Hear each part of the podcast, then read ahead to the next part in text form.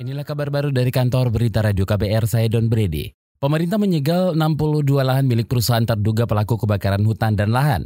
Juru bicara Kementerian Lingkungan Hidup dan Kehutanan Jati Wicaksono Hadi mengatakan penyegelan merupakan upaya penegakan hukum dan terbanyak ada di Kalimantan Barat. Lokasi yang disegel sekarang sudah enam puluh dua. Kemarin kan waktu yang lalu kita menyebar di Riau, Kalimantan Tengah, Kalimantan Barat, dan uh, hari kemarin dilakukan penyegelan di Jambi, ada enam perusahaan. Juru bicara K L H K Jati Wicaksono menambahkan penyegelan bukan berarti upaya penegakan hukum terhadap pelaku karhut telah selesai, tapi justru menjadi awal dilakukannya penyelidikan dan penyidikan.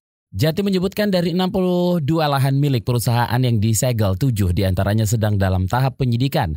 Sisanya masih dalam penyelidikan K L H K bersama sejumlah tenaga ahli dari Institut Pertanian Bogor.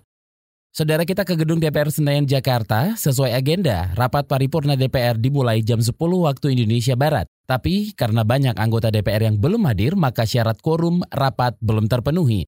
Selengkapnya kita simak bersama reporter K B R Reski Novianto. Reski, silakan laporannya. Ya, saudara, saat ini saya sedang berada di depan luar pintu ruang sidang paripurna Nusantara dua D P R R I Senayan Jakarta. Tampak saat ini kondisi sudah cukup ramai, namun rapat paripurna masih belum juga dimulai. Dari jadwal yang diterima, rapat sedianya dimulai pukul sepuluh pagi tadi. Namun hingga saat ini rapat masih belum berlangsung, lantaran jumlah anggota yang hadir masih belum memenuhi quorum untuk dilakukannya sidang.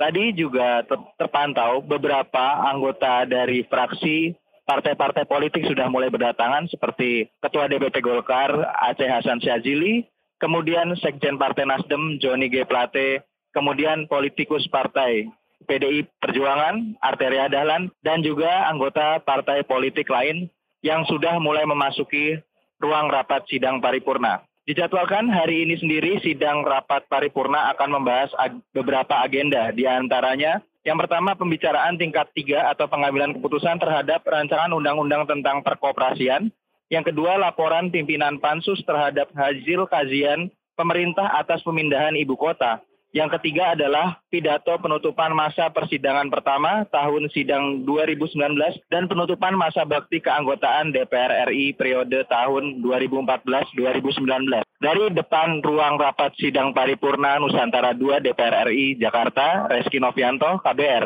Terima kasih Reski Novianto.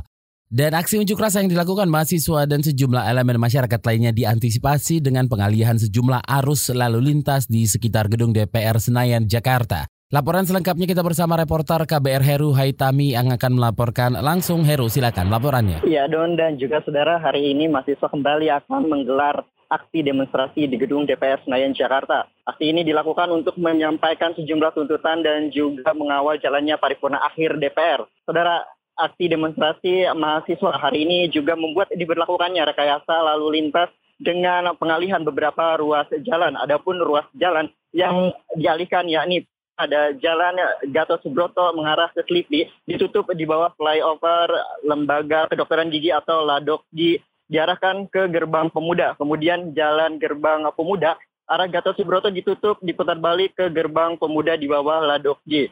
Lalu Jalan Gerbang Baik. ke Jalan Senayan dan Jalan Pakubono. Pengalihan juga dilakukan di Jalan Tentara Pelajar dari arah Manggalawana Bakti, di persimpangan Lampu Merah Palmerah diluruskan ke Permata Hijau dan Kebayoran Lama. Dengan demikian, pengendara motor dan mobil diimbau untuk tidak melewati kawasan kompleks Parlemen Senayan serta mencari jalur alternatif. Sedangkan ada pun sejumlah tuntutan yang disampaikan mahasiswa pada demonstrasi kali ini, yakni meminta D P R untuk tidak melakukan pembahasan rancangan undang-undang dengan jalur cepat atau tanpa masuk prolegnas, menolak rancangan Kitab Undang-Undang Hukum Pidana yang merugikan masyarakat.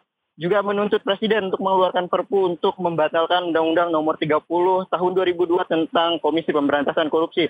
Selain itu juga menuntut pertanggungjawaban pihak kepolisian atas adanya korban saat melakukan aksi pada demonstrasi sebelumnya. Demikian dari Gedung Dewan Perwakilan Rakyat Senayan Jakarta, Heru Haitami melaporkan. Terima kasih Heru Haitami.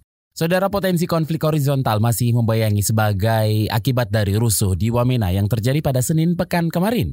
Kepala Kantor Perwakilan Komnas H A M Papua Fritz Ramandey mengimbau segera dilaksanakan dialog antar warga dan pemerintah.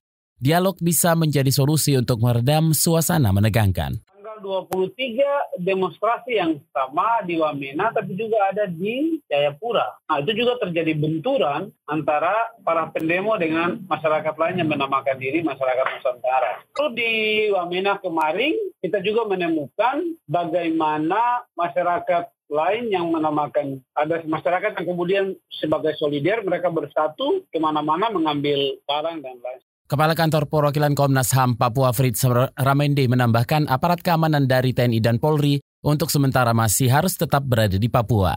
Mereka diperlukan untuk menangani konflik, memulihkan kondisi dan menjamin hak atas rasa aman bagi seluruh masyarakat di Papua.